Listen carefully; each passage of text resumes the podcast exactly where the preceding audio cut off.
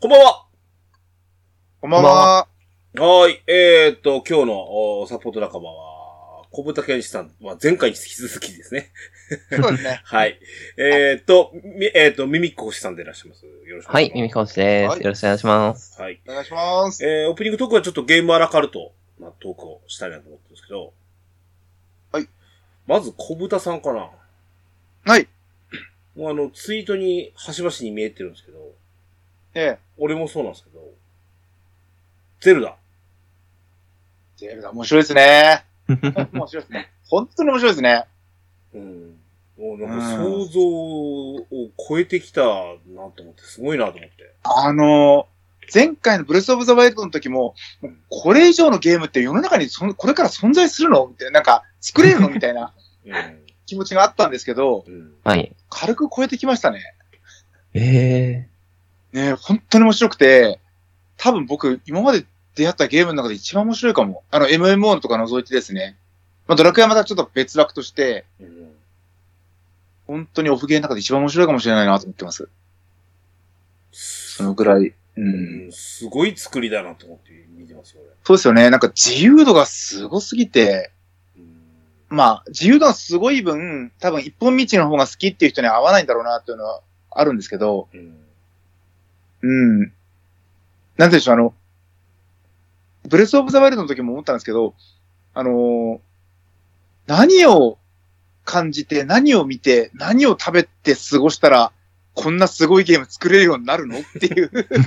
なんかあの、選択者に、なんていうんでしょう、あの、if の念っていう言葉ご存知ですかねあの、尊敬を通り越してちょっと怖いぐらい恐怖すら覚える。恐ろ、恐れっていうか。恐ろしいっていう、恐ろしいまでの尊敬みたいな、うん。 if の念を抱くうんぐらいまでに至るゲームだなと。お お。うん。うんはい。みもさんやってないんですか、ゼルダ。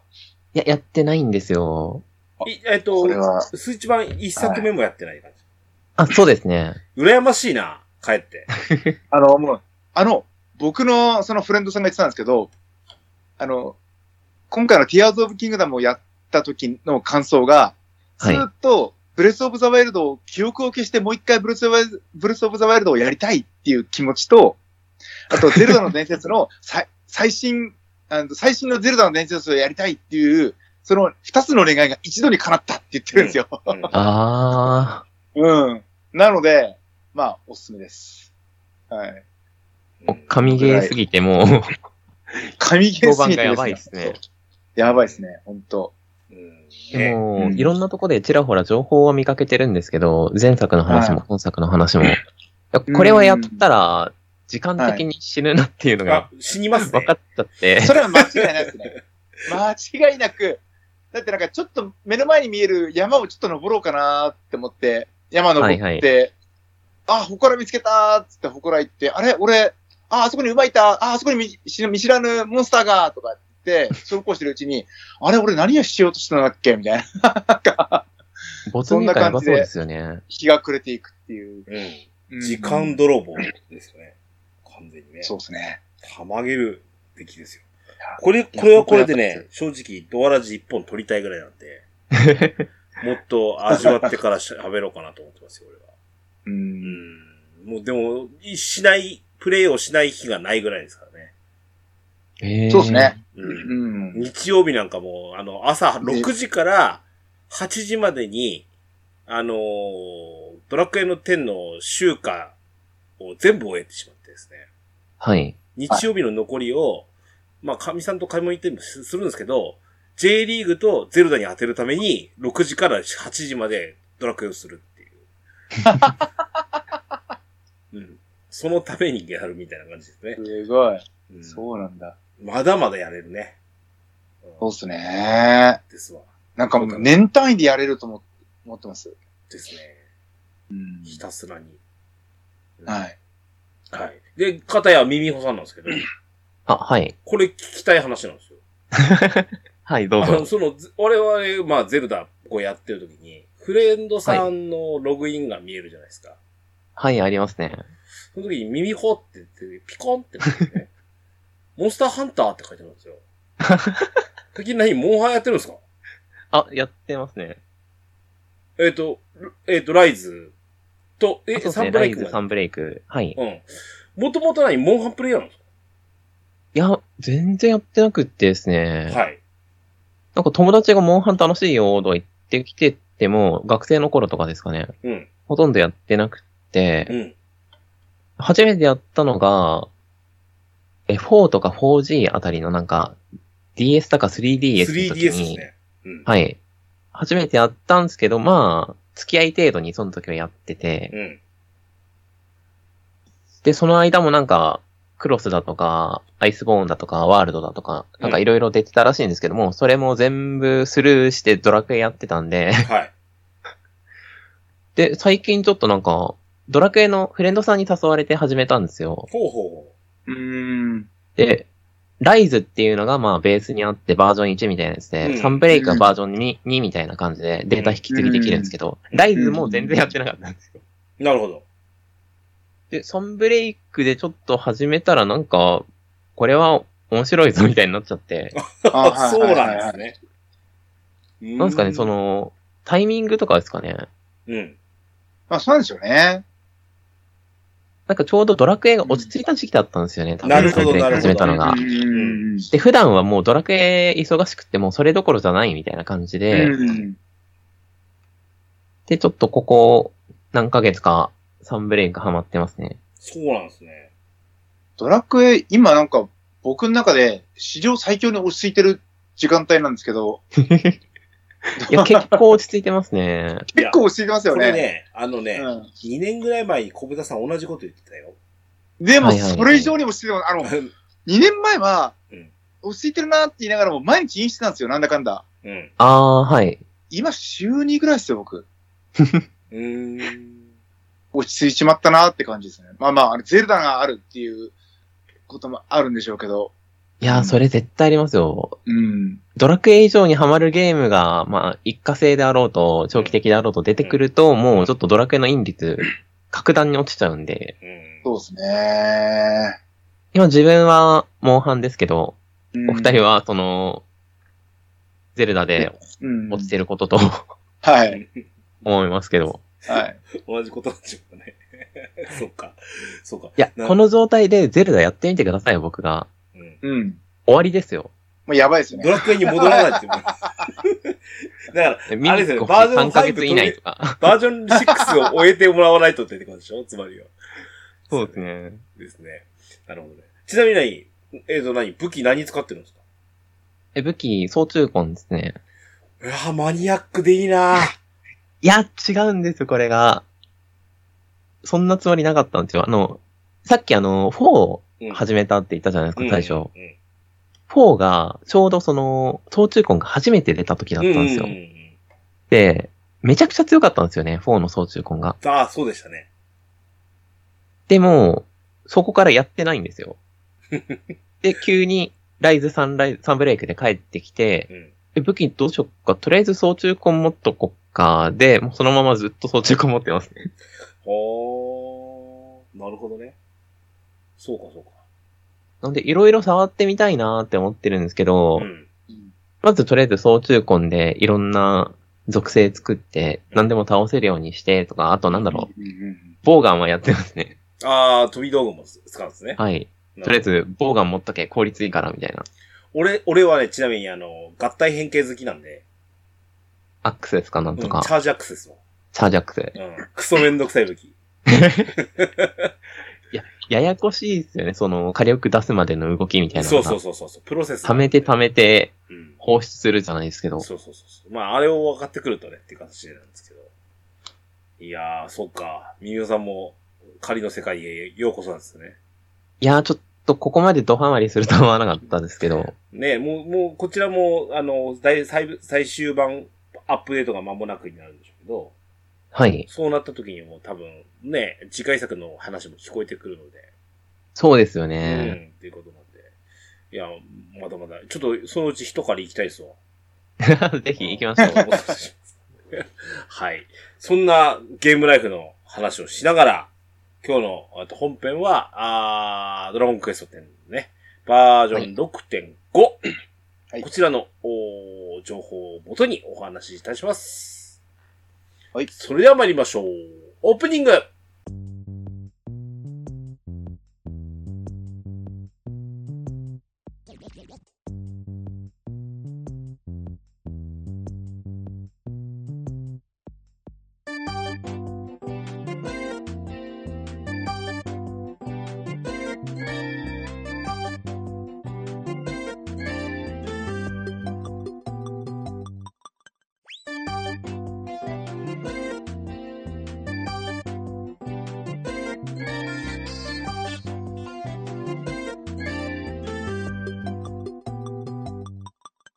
始まりました !DJ ケンタロスの DQ10 ドアチャッカレディオ第395回目でございます。この番組は私 DJ ケンタロスと小豚健氏とミミック星がドルアムスタジオキーセッションにアストルティア全土のみならず全国のドラクエ10プレイヤーにお届けしたいゆったりまったりと語り倒すポッドキャストです。改めまして、えー、小豚健氏さん、ミミック星さん、こんばんは。まあこんばんまは。はーい。えーと、いつもですと、こえーと、今日あの、本当はですね、えー、あ今日の本編は、あのーバージョン6.5情報、インダイレクトをおお送りいたします。えーいつもですと、小豚健志さんと、お赤姉さんのね、コンビなんですけど、どうにもこうにもちょっと予定がつかないということでして、すいませんね、ちょっと 僕が。はい。はい。あの、いうことで、えー、小豚さん、ミミホさん、まあ、レギュラーメンバーですよ。はい。 うん。そして何も俺は心配を持っていないというね。えー、はい僕のお二人なんでお任せできるという話なんで。えーよろしくお願いしますお願いしおま願いします。。す。はい。えーとですね、先に申し上げますが、えーと、このバージョン6.5を今回前編後編、いつも通りですよね。前期後期そうですすね。型です。最終バージョン。はい。ということですが、この6.5おー前期のおーバージョンアップが6月の14 14でしたっけ日。えーっと、そうですね。はい。 6月、うん、6月14日、水曜はい日14。日ですね。14日です。はえーい。ですので、えっ、と、これが、あと、このドアラジが日曜日に配信してるとすると、来週ですね。来週の水曜日に公開になります。はい。お休み取っとられることは、まあ、ちゃんと取ってくださいね、ということで。はい。えっと、ちょっと繰り返しますけど、あの、この6.5は前期後期2部制になりますということで、次が最終バージョンアップということですね。そうですね。そういうことになりますね。はい。まあこれ、き今日の放送最後ぐらいに、まあ、あの、6.5の、えっ、と、ロードマップですかもう出ます、出出ましたので、それを見ながら、次が、あーやっぱ、秋口ぐらいになるのかなと思ってますので、うん。はい。はい。うちょっとここでん。、また、えー、話しましょう。はい。えっ、と、じゃあ、あと、あ、一応、これ、オープニング、一応切ってみようかな。 すみません。えー、じゃあ、えー、お二人よろしくお願いします。お願いします。す。 DJ ケンタロスのドアラジはい、本編でございます。なんか、なんか、久しぶりに収録すると進行忘れちゃうよね。大丈夫ですかはい。えーとですね、えー、なんとですね、えー公式さんの情報公開がまだ今週出てないと。はい。うんそしていつもですね、あのーお世話になっております、えーおてうさんの極限データベースさんの方ですね。こちらを参考にするんですが、あのードラゴンクエスト10オフラインバージョン2が発売したばっかりで、はい。そちらの攻略をですね、23日からされてたということで、うんおてうさんの、あの、アップデートがないんですよ。うん。というわけで今日は、えっ、と、ドラゴンクエスト10、えー公式さんのツイッターを元におしゃべりさせていただきます。はい。はちいょ。っとね、あの、文面と我々の記憶だけではね、あの、補足できないもの、あると思いますので、その辺はちょっと、あの、ご勘弁ください。我々も一応、あの、記憶を辿ってやってみますので。は失礼します。はい。はい、いきます。はい。はいえー、バージョン6.5、前期、えー、メインストーリーのサブタイトル、天にきらめく星のごとく、前編、はい。いうことですね。はい。はい。えーっと、まあ、多くは語る まい。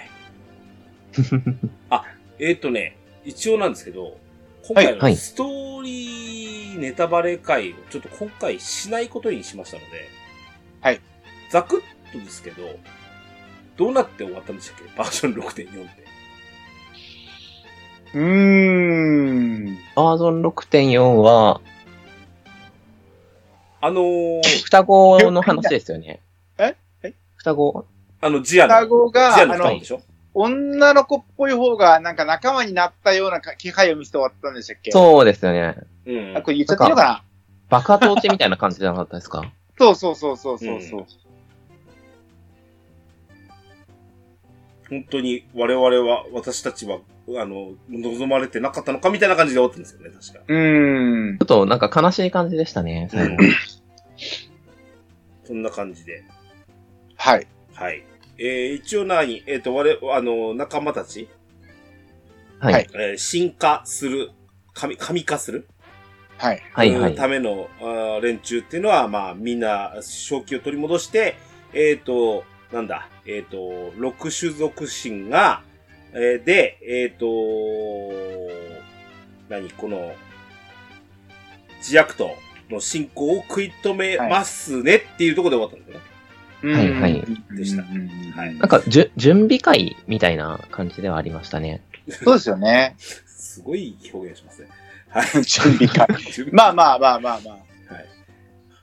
ということでね、そんな感じです。うんこんな感じです。はい。はい。えー、で、くわ、これメインストーリーなんですけど、えー、っと、サブクエスト。サブクエストですね。インシエの遺産第2話、あの、なんか壁画の何か謎解いてこいやーってやつね。あありましたね。あ、はい。これのみです。 はい。あとは後期をお楽しみにねっていうことでうん作り込んでいただいてるみたいですよ。おーは。い。ので、簡単に言うと、さっきのオープニングトークじゃないですけど、とりあえずストーリーと、このインシエの遺産があって、あとゼルダとモンハンに戻れって こと。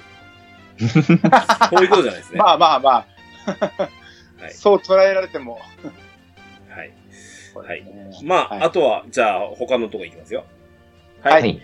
えー、レベル上限と特訓上限の解放します。ってことでした。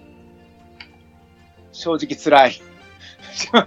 これ、結構大きく解放されてますよね。そうですね。そうですね。2じゃなあいの、もんよね。四レベルが4あ、四あるのかな今マックス。 4レベル上がるって認識でいいと思,、うん思いますよ、こでれ。すよね今マックスが126ですから、はい。 130までの解放です。うん。なんか、要は、こ前期後期分まとめてらしいですよ。ですね。うん。といで、う今までって、なんかはい5レベル刻みとかで上がってた時期あったじゃないですか。うん。その頃ってね、必要経験値が少なかったんですよ。そうなんですよね。で、必要経験値、今後はに、ん今後は、えっ、と、2レベルずつ上げるかうら、んうんうんうん必要経験値増やしていくよ、みたいなことをやっそたうそ後うそうに、そうそ一気に、じゃあ、じゃあ今回だけまとめて4レベル上げるね、みたいなの。結構重いと思うんう。であすよ、ね。のー、結構辛い。 125から6ぐらいが130万、40万でしたよね。はいはいうんうん。かける4ってことでしょ。ちょっとね、なかなか頑張れないですよ、これは、もう。 うん、で、特訓も一気に上がるんですよね。一気にっていうか、同そうで時すに。ね、特訓も解放ですよね。こはれい多分初めてじゃないですか。同時、同時解放ってことははい、レベル上限と特訓上ですよね限なんか、レ交ベルも互に上がるそうそうそうそう。みたいな感じだったんで、あの、ちょっとごめんなさいね、あの、嫌な言い方しちゃうと、はい。時間稼ぎなのかなって思っちゃって、 ごめんなさいね。うん。いや、だから時間稼ぎなわけないじゃないですか。何言ってんの、みもこさん、ちょっと。 あれもうはい時間稼ぎだったらレベル上げしづらくしますよ。 100、あ、そっか。でもね、130でないとひ、いや130じゃないとダメなボスキャラっていないと思うんで。レベル解、あーでも、今、現状、あのーちょっと辛いボス、例えば、テレメゼさんだったり、うん。はい。あの、サソリの4だったりうん。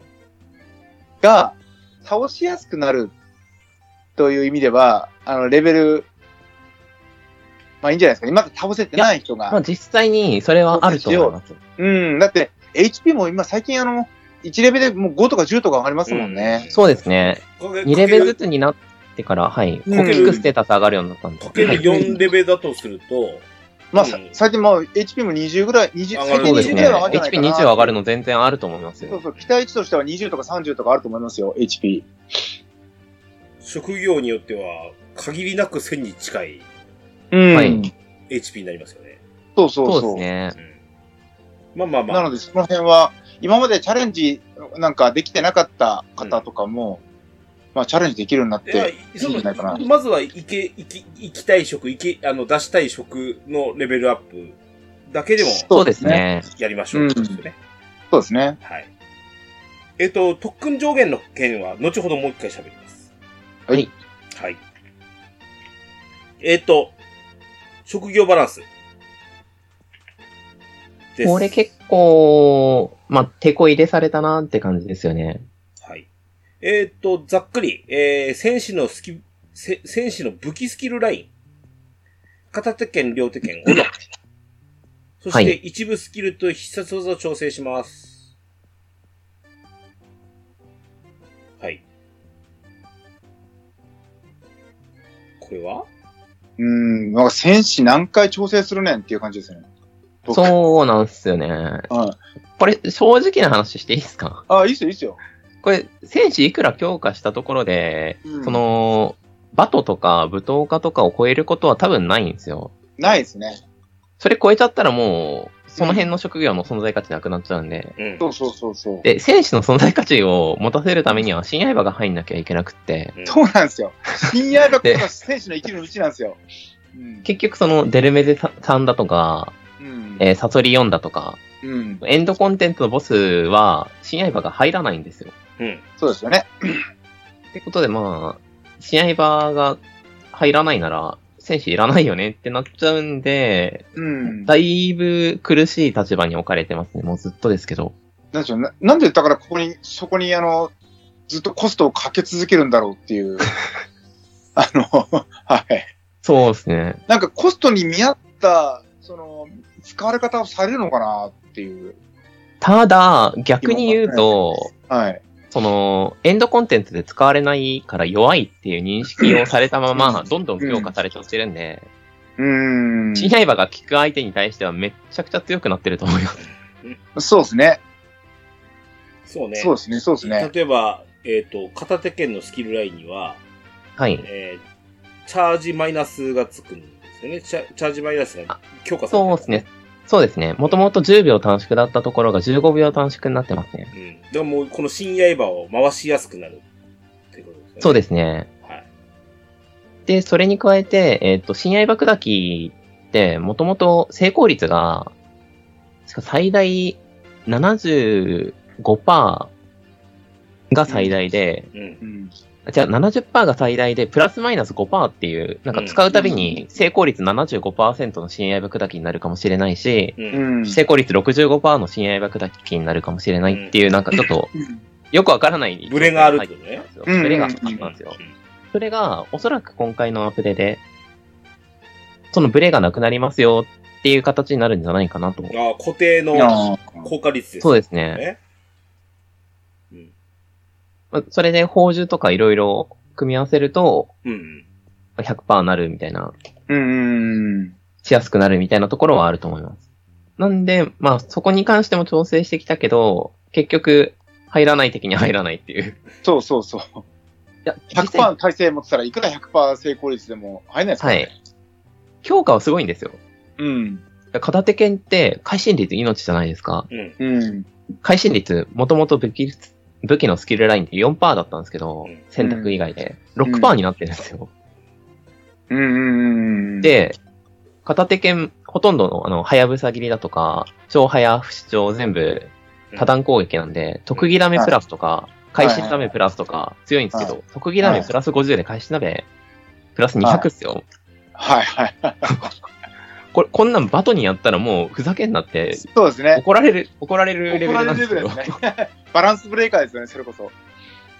それがまかり通っちゃってるレベルで、選手ちょっと弱かったんか、みたいな。えでも、だいぶ使いやすくなったんだろうなっていう、その新刃が聞く相手にはですけど。うん。なんで、コインボスとか邪神とか、ちょっと緩めの戦闘はい。だと結構いいんじゃないですかね。シナリオで使うとか。まあそうですね、シナリオだったらな、あのーいいかもしれない。まあ、本シナ当リにもうオはね、あのーあれですけどね、は今、まあ、今後、この、えっ、と、本当に6.5のエンディング、次回の後期のエンディングに関しては、やはり、おそらく、えっ、と、ジアクトのめちゃくちゃ強いボスになるはずですからね。そうですようね。んなるほどね。最近ストーリーのボスも、割と攻めてますからね。そうです ね。結構時間かかる系の。なんか、いや、強いっすよね、結構。倒したわっていう感じではないですもんね。あの、いつぞやのバージョン3点いくつみたいな感じではなあくてあ、氷ですか。あ、氷、 フフィルグレア。ィルグレア。うんはい。あんあんな感じのあの理不尽な強さじゃなくて、なんか本気で強いので、うん。うん。選手はいいかもしれないですね、おっしゃる通り。そうっすね。うん。で、まあ、両手剣と、斧も同じように強化されてるんで、まあ、今回、あの、なんですか、6.4の時、あの、ガーディアン追加されてるじゃないですはい。はいか。が、守りのガーディアン、あの、何攻撃の戦士とか言ってましたけど。ああ、まあ、敵のダメージを下げるうんタイプで、うん。ことでダメージを減らすか、うん。うん。味方の防御を高めることで、相手のダメージをへ、相手からのダメージを減らすか、うんみたいな感じですよね。うん。だから、その、その差を、はっきりつけてきたのかなっていう気はしますよね。そうですね。それはあるんじゃないかなと。なるほどね。うん。はい。そんな、えまず戦士。あとは、はい賢者と遊び人あうんあガーディアンと遊び人が主ですね。あ、賢者は入ってないのあまあ、おまけ程度に必殺だけ変わってたと思そううで。すねあー必殺だけなるほどねはい。はい。あれ、HP の増加アップでしたっけそうですね。遊び人は、なんはか、遊び人もなんか、使いやすくなりすぎて、遊ばない、遊び、遊びがなくなってますよね。いやー、なんかもう、 これだったら占い師とかもうランダム性減らしていって、もっと強くしてもいいんじゃないかなとか思っちゃうんで すけど。あれもなんか、ランダム性ありきの、ただちょっと強い。いよみたいな。うん。た例えば、何えっ、と、真面目に行く番組や、キラキラポーンと守りの霧が発生しないようになりますって。自分の意思で発生しないようにできるんや な。パルプンって外れ効果の抽選こ確率ダウンとかね。はいはいはいはい。まあ、強い効果が出やすくなりましたって感じですね。うん。遊んでねえじゃんね。か、か、か、頑張ってる遊びにじゃないですか。 はい。ガーディアンの調整は、まあ、前回バージョンアップでは投入されたので、まあ、少し調整ですよねって感じでね。う微ん。調整そうですねマイナーアップデートです。はい。はい。あとただまあ、ガーディアンの天候の守りっていうのが、はい。効果時間2倍になったんですよね。そうですよね。これ結構、ええんかって思って。やりすぎじゃないかなと思う。 2倍。健康の守りってでも結構使えますよね、今のままでも。いや、めちゃくちゃ強いスキルなんですよ、こめれ。ちゃくちゃ強いですよね。あれマイナス100だっけ100ですねあの、あれあれですよ100ですよね最近あの、試練とかは、ガーディアンでやってるんですけど、はい。あの、後半の、なんか、えっ、と、最後二つぐらいのボス。プああ、キナ結構キン強いグでですよね。あの辺って事故るじゃないですか。はい。あの時うん天候の守りしとくのはもう、天候の守りと鏡しとくのはもう、強制的にしといた方がいいみたいな感じになってて。あいや、だいぶ強いとあ。思ぐいまっすよ。と、ぐっと事故率は減りますそね。うそう、事故率減ります。そうですね。ので。あとは、えーと、はいこまごまですね。賢者の天候、天形の光。はい。えー両手剣プラズマブレードの3のみ。うんまあ、その辺はおまけで、えっと、遊び人の口笛のサポート仲間がっていうところ、ちょっとはい。思うところあるんですけ ど。うん。あのー、要はあれですよね、えっとカリバうんーの独占を阻止するというか、そうですね。そういった意味合いがあるのかな。なんか、僕、ゴールもやったことないんですよ。ああ、そうですよね。はい。あ、みほさんありますゴールも。好みあると思うんで。いや、ありますよ。あの、遊び人のサポ使ってやったりしてました。遊び人サポもやったことあるんですけど、はやっぱり人がい。ま呼んだ方そうですがね、まあ、全然やりやすいなとは思ってるんですけど、でも手軽なんですよね、遊びに入れるの。あーあれ、僕、あの、遊び人をが、遊び人のサポが、あの、口笛を使うって初めて知ったんですよ。この放送で。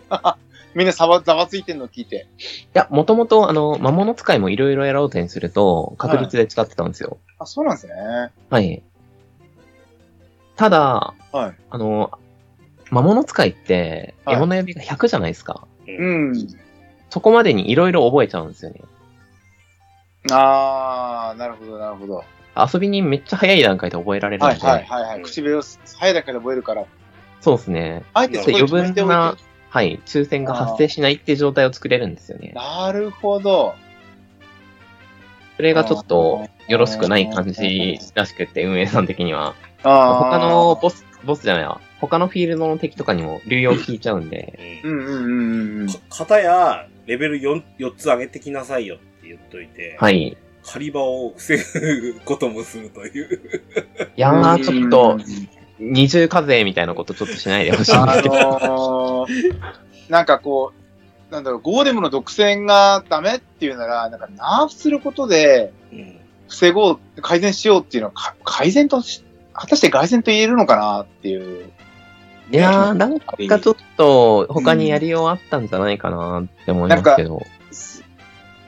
だって、ナーフして改善するって、まあ、一番イージーなやり方じゃないですか。うん。そうですそねそ。それなくなりますよねってなるもんね。そうそうそうそう。どうなんだろたただこうれな、。正直な話、うん。これでゴーレムすくかっていうとすかないと思うんですよ。あなんでかっていうと、ー、はい、あの、ゴーレムの借り方って、はい大きく分けて3つあって、はい、この、えー、口笛はい。特化の遊び人サポで狩る方法と、うん。まあ、フレンドとか、まあ、ニアカとかで、パーティーで狩る方法と、うんはいあとは、ゴーレムタクシーっていうのがあるんですけど、タクシー。タクシー。はい。 ゴーレムタクシー乗りませんかって言ってる人が、まあ、緑玉とかにいて、はい。で、乗りますって言った人がお金を払います。100万ゴールドだとか。へで、え。一玉分ゴーレムをその人が買ってくれるんですよ、タクシーの運転手が。で後ろに乗ってる人は何もしなくていいんですよ。あただ、もう放置。放置ですね。それ、100万ゴールドで、雇うってこと、あの、やあの、傭兵を雇うみたいな感じなんだそうです、そうです、そうです。しかなるほもど、後ろに乗ってる人何にもしなくていいんですよ。なるほど。へで、それで、玉球700、800とか出るんじゃないですか。ええ。えそんな出るんだ。なんで、それがやりやすくなるだけなんじゃないかな と。なるほど。ゴーレムタクシー大繁盛ですね、じゃあ。いや、大繁盛ですよ。なるほどななんで、レベル解放されたらもう、みんなゴーレム書き込むんじゃないですか、また。ま、あとは、あれよね。あ、そうか。あのーそういう人らはレベル上げ先にしちゃうから、バージョン5.6.5のフィールドにはいかないか。ああ、それもあるかもしれないですけど、うんあと、もしちょっと運営さんを、まあ、擁護するとしたら、新しいフィールドに、うんその、口笛サポで狩るとめちゃくちゃエグいモンスターが出ちゃうから、うん。でも美味しいモンスターは配置したいから、うん。まあ仕方ないから、口笛サポごめんねって感じうん。だったら、まあ、多少はいいかなと。うん。ただ、このままだと、うん本当にあの、サポの口笛、あ、遊び人か。遊び人サポを使って勝ってた、もう何も悪くないソロプレイヤーが、まその煽りを受けちゃう、煽りをね はい、うん。形になるんで、でも、ゴーレム、他の人は勝ってるのに、俺サポだから枯れないわ、みたいな、あー悲しいことになっちゃうじゃないですかう。んうんうんうん。それってどうなんかなって思いますね。そっか、新しいフィールドになんか美味しいモンスターがいるかもしれないですよね。でそうですねそ。れによって、ね、ゴーレム2巻でもええよっていうね、そういう、分散ってそういうことなんじゃないかと思うんだけどね。そうですね。で、その TV 見てた時に言ってたのが、そのゴーレムはまあいいんですけど、みたいなこと言ってて、他のモンスターにも流用聞いちゃうので、まずいかなと思って、うん。あちょっとあー弱くしますみたいな話はしてたんですよ。あ。なるほど。ど。なるほど、なるほど。なんで、その可ま能あ性それ高いでをす、ねはい、回収してくれるといいなーってちょっとうん。お祈りしてます。はい。ね。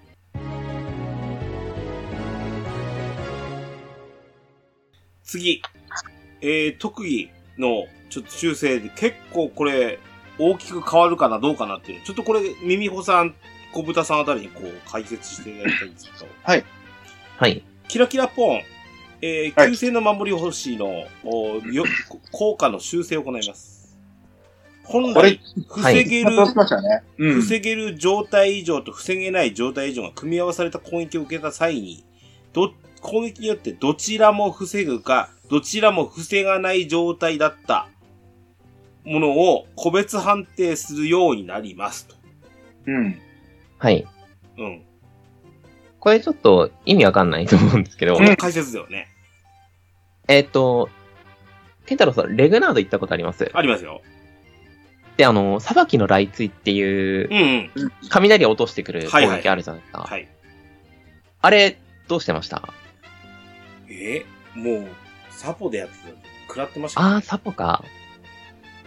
避あけれあのようとは思わなかっどうしても食らっちゃう技なんですよた。。うん。そうですね。対象とその周囲に、はい、うん対する攻撃なんで。で、あれって麻痺と感電なんですけど、うん。キラポンしてると、麻痺はキラポンでもともと防げるんですけど、うんなぜか感電まで防げちゃうんですよ。あ、あのー、麻痺が、麻痺の防御になってるつもりが、はい。感電も防いで、そうです要はね。完全に引っ張られて、麻痺、ま、あ、違う違う。麻痺に引っ張られて、感電も防げていた。本来は、感電は防げないはずだったっていうそうなんで感すよ。じですよね。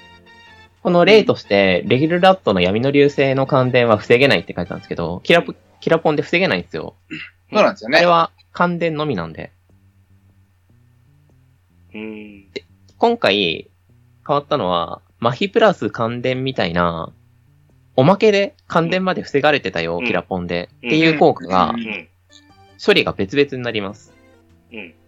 なんで、キラポンしてると、麻痺感電っていう攻撃、まあ、レグの裁きの雷墜とかうの、ん。名部の資源の雷撃みたいな攻撃を食らっちゃった時にキラポン状態で、うん麻痺は防げます。感電は通ります。で、別々の処理になります。うん。割とやばいんですけど、うん。えっと、レグって、レグ 5? 一番強いレグ。 はい。その、テンプレ構成みたいなやつが、魔法、魔法、パラディン、魔法戦士みたいな 感じだったんですけど、うん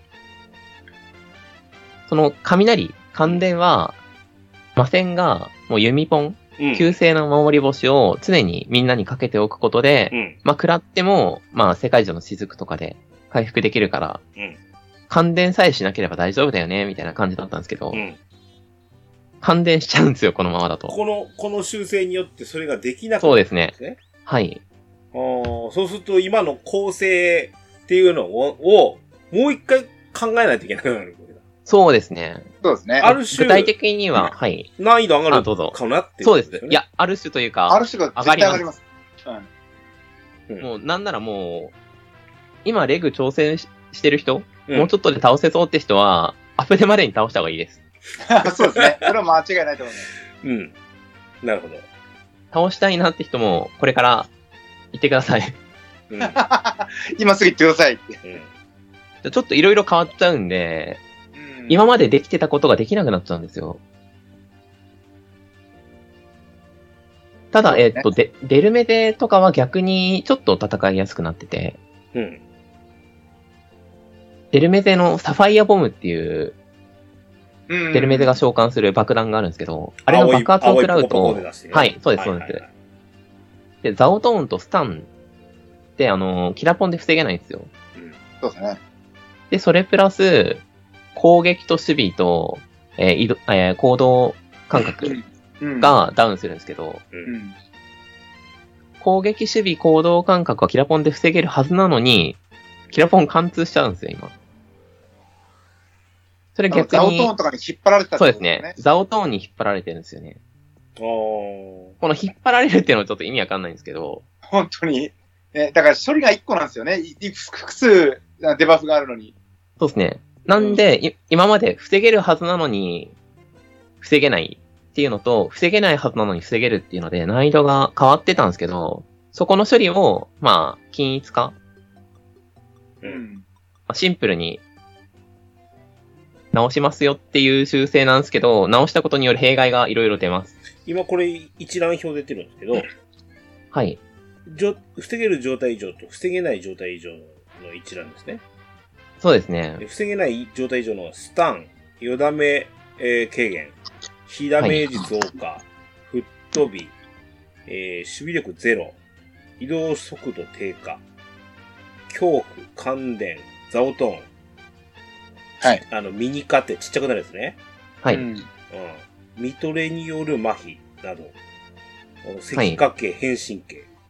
これは防げないよはい、はいそうですね。と。おで、今までは、えっ、と、例えば百列なめとかもそうだったかな。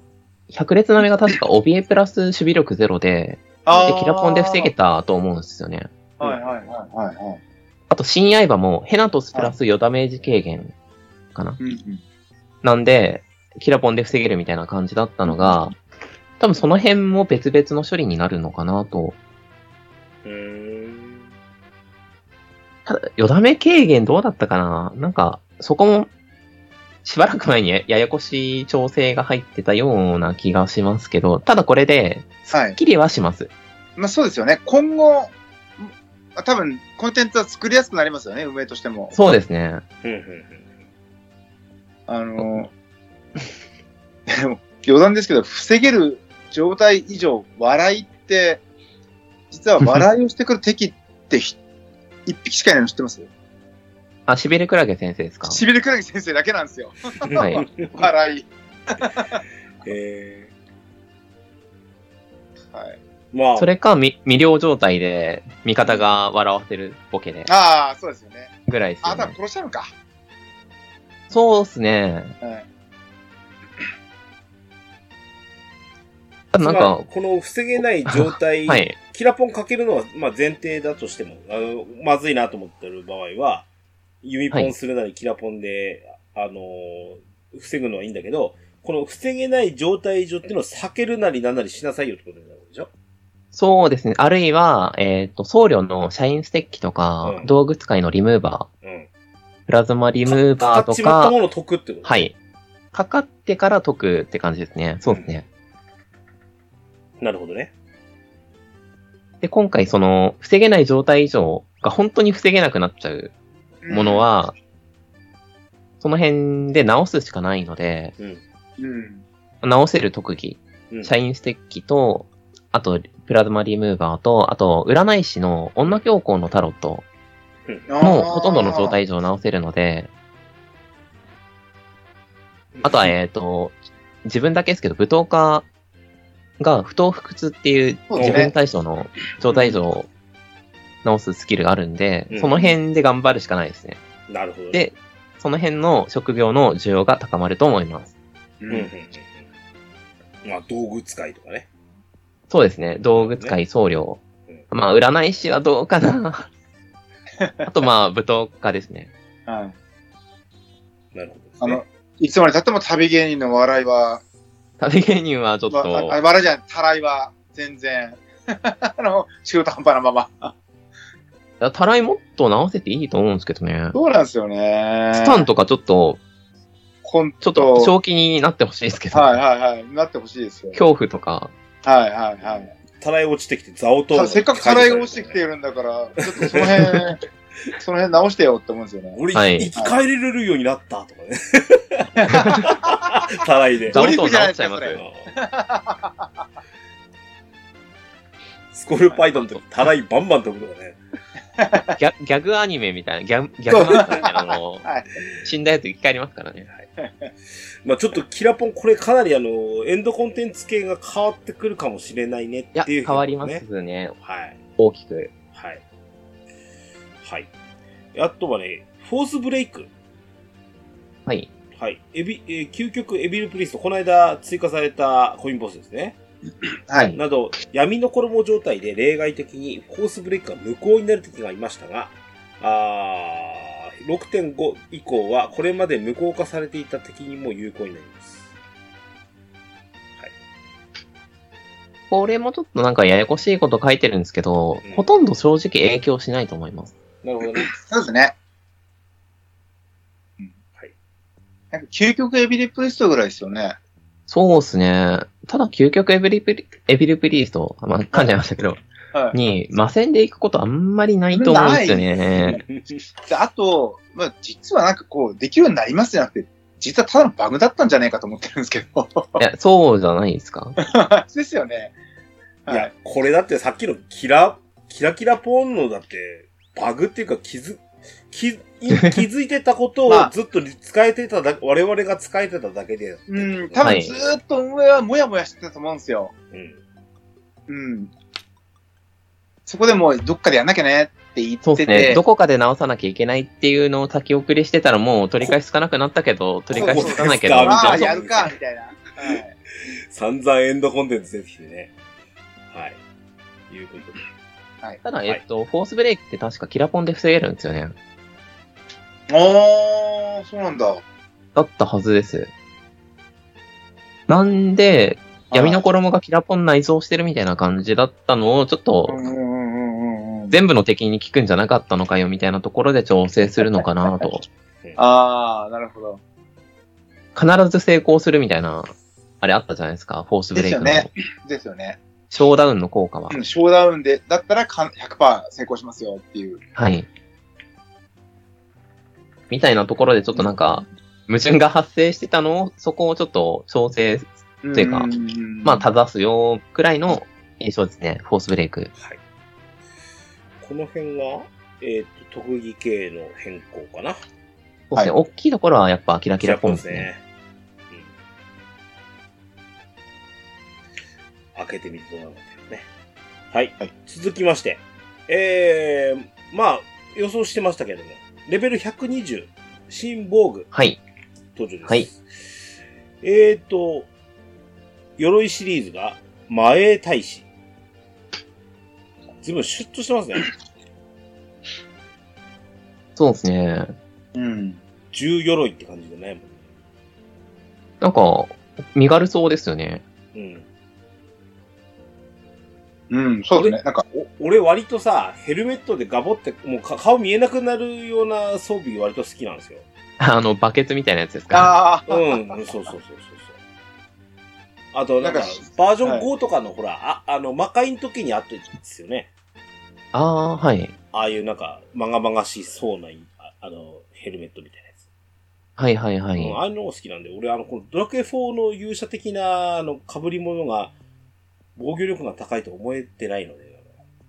あの、天空の兜とかも、そうそうそうそう。なんか頭に巻いてるだけみたいなとこありますからね。そうそうそう その翼に何の意味がみたいな。はい。 でも、まあファンタジーなんで、ビキニアーマーとかが許される世界なんで、そうですね。あれは防御力高いですから。 うん、ぼそれの一環。ビキニアーマーはなんか理にかなってるって話でもありますし ね。え、本当ですかそうそう、何か、なんえでもか、あれはなんかあの、交渉がありましたよ。敵が照れてしまって、あーなんか100%の力を出し切れないから防御力がき、なんかす相対的に防御力が強くなっているっていう噂が。そんな説があるん ですね。はい。そうっすか。はい。えー、っと、ローブ系が、えな、読めないよ。オスクトルローブ。はい。はい。意外とかっこいいっすわ。そうですね。こっちもなんかシュッとしてますね。うん。黒基調ですね。これ、い色替えが良さそなんかこの辺、盗賊っぽさちょっとありますよね。う。うん。黒一色でちょっと、シュッとなんか、スタイリッシュな感じで。はい。え、次が、えっ、と、武闘、えっ、と、武闘家系の、えっ、と、はいけ軽鎧みたいなやつですね。最最近の傾向ですと。はい。イグナイトメイル。はいうんこれかっこいいな。選手のよりいいこっちも鎧なんですね。な。はい。メイルねなん。か最近どっちもいろいろこと多いくないですかうーん。メイルなんか、ま、ま、ね、か、過去、レベル100ぐらいの時って、うん。あの、片手だけが金属で、他は、あの、け軽量な感じとかもあったんですけどね。うんえっと、次が、えっ、と、海賊、盗賊系。はい。ランパの忍び装束。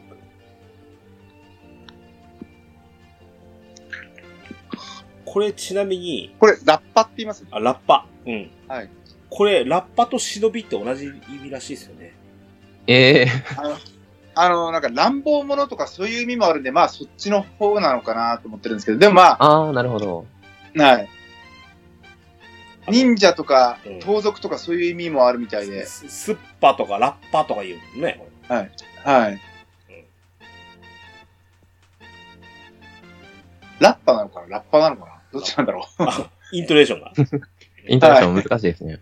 はい。えっ、と、あとは、えっ、と、あす、えっ、と、これが旅芸人とかなのかなプロディトそうでスーすツ。ね。はい。はい。はい。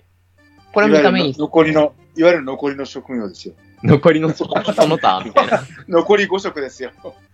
塩ビ服みたいなね。はい。お尻がピッピッつって。そうですね。で今回、5種類ともなんか、ドレスアップの価値がとても良さそうな。いやなんか全部おしゃれですよおしゃれね、です今回。問題は、はい。実用に至るものかどうかは、で、開けてみないとわからないので。そうですね。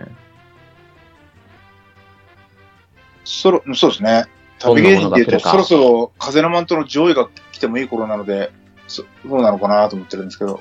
形的にはこんな感じかなプロディと。はい。はい。ま、で、新装備出ますので、はい。えー、白宝箱は118が落ちるようになります。はい。はいで、ゼルメア、この120が取れるようになります。ははいい。でゼルメア変更としては、えっ、と、新要素追加ボスが出ます。はい。はい。えー、あとは、コマごま変更点をちょいちょいいきますよ。えっ、と、バトル時、えーの、吹き出しが 2, 2コマで表示できるようにということで、かなり実験を積んだそうですね。これはこれいいと思います。いや、いいっすね。本当いに。いですよね。ええいいっすよ。これはちょっとテンション上がりましたね。おって。や、やるじゃんっていうか、もう、え、そあこ直してくれるんだやるっじゃんて、ちょっとびっくりした今ここを手入れてくれるんだっていう、ちょっと嬉しさもあって。うん。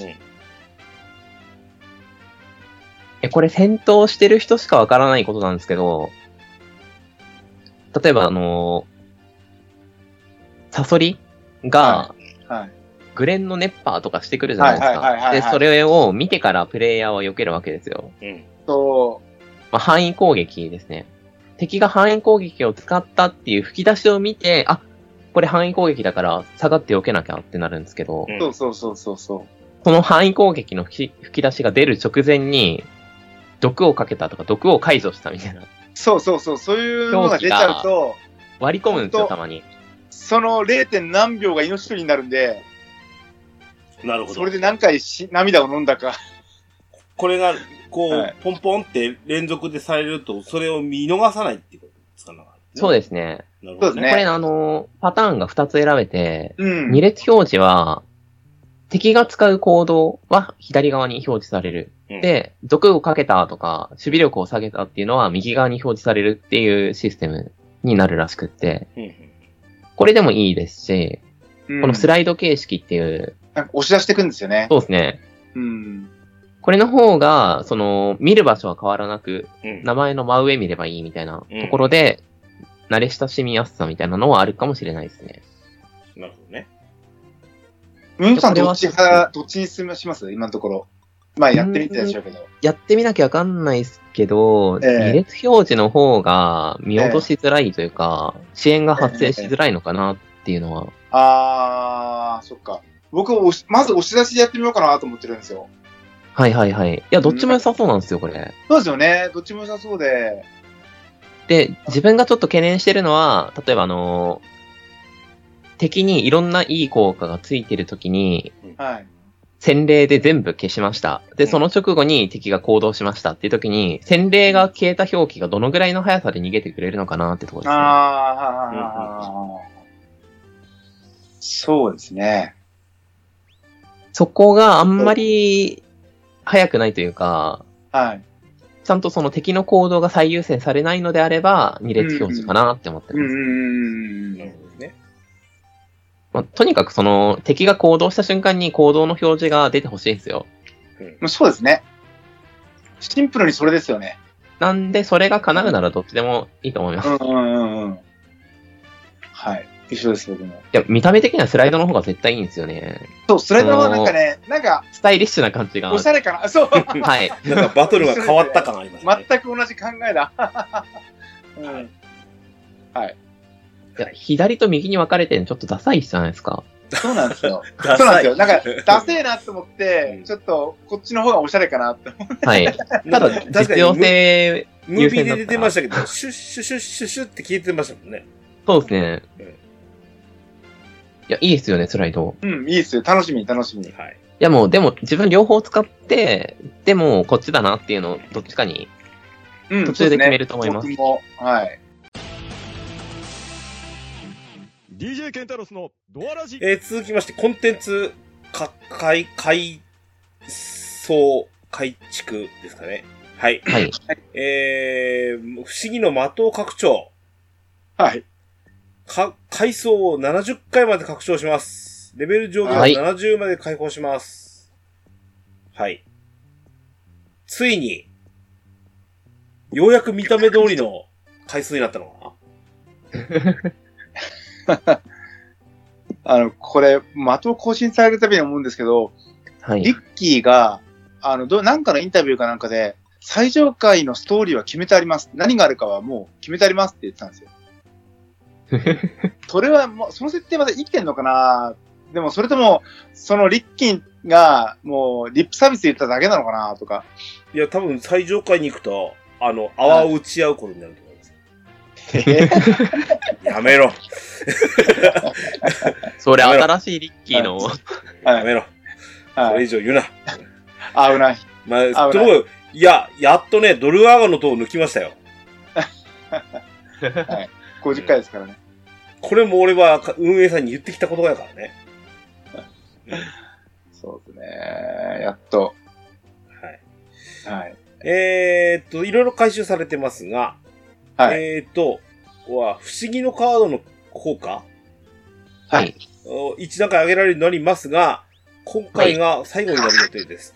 や、まあ、でも、一旦区切ってもらっていいかなっては思うんで、ううん。もう毎回 20回ずつ増やしました、増やしましたってやっていくとちょっと重くなっちゃうのと、正直、今ももう重いっすよ。カード作り替えがめんどくさいんですよ、その時の。そうそうそうそう。一回一回ごとに。はい。めんどくさいですよね。まあ、強くなることは嬉しいんですけどね。うーん。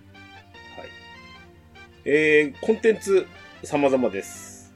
えー、はい。フォーリオンに、えー、筋肉伝導士鍛えるが、日週替わりミッションを受け、えー、報酬獲得できますので、経験値くれたり、アイテムくれたりですね。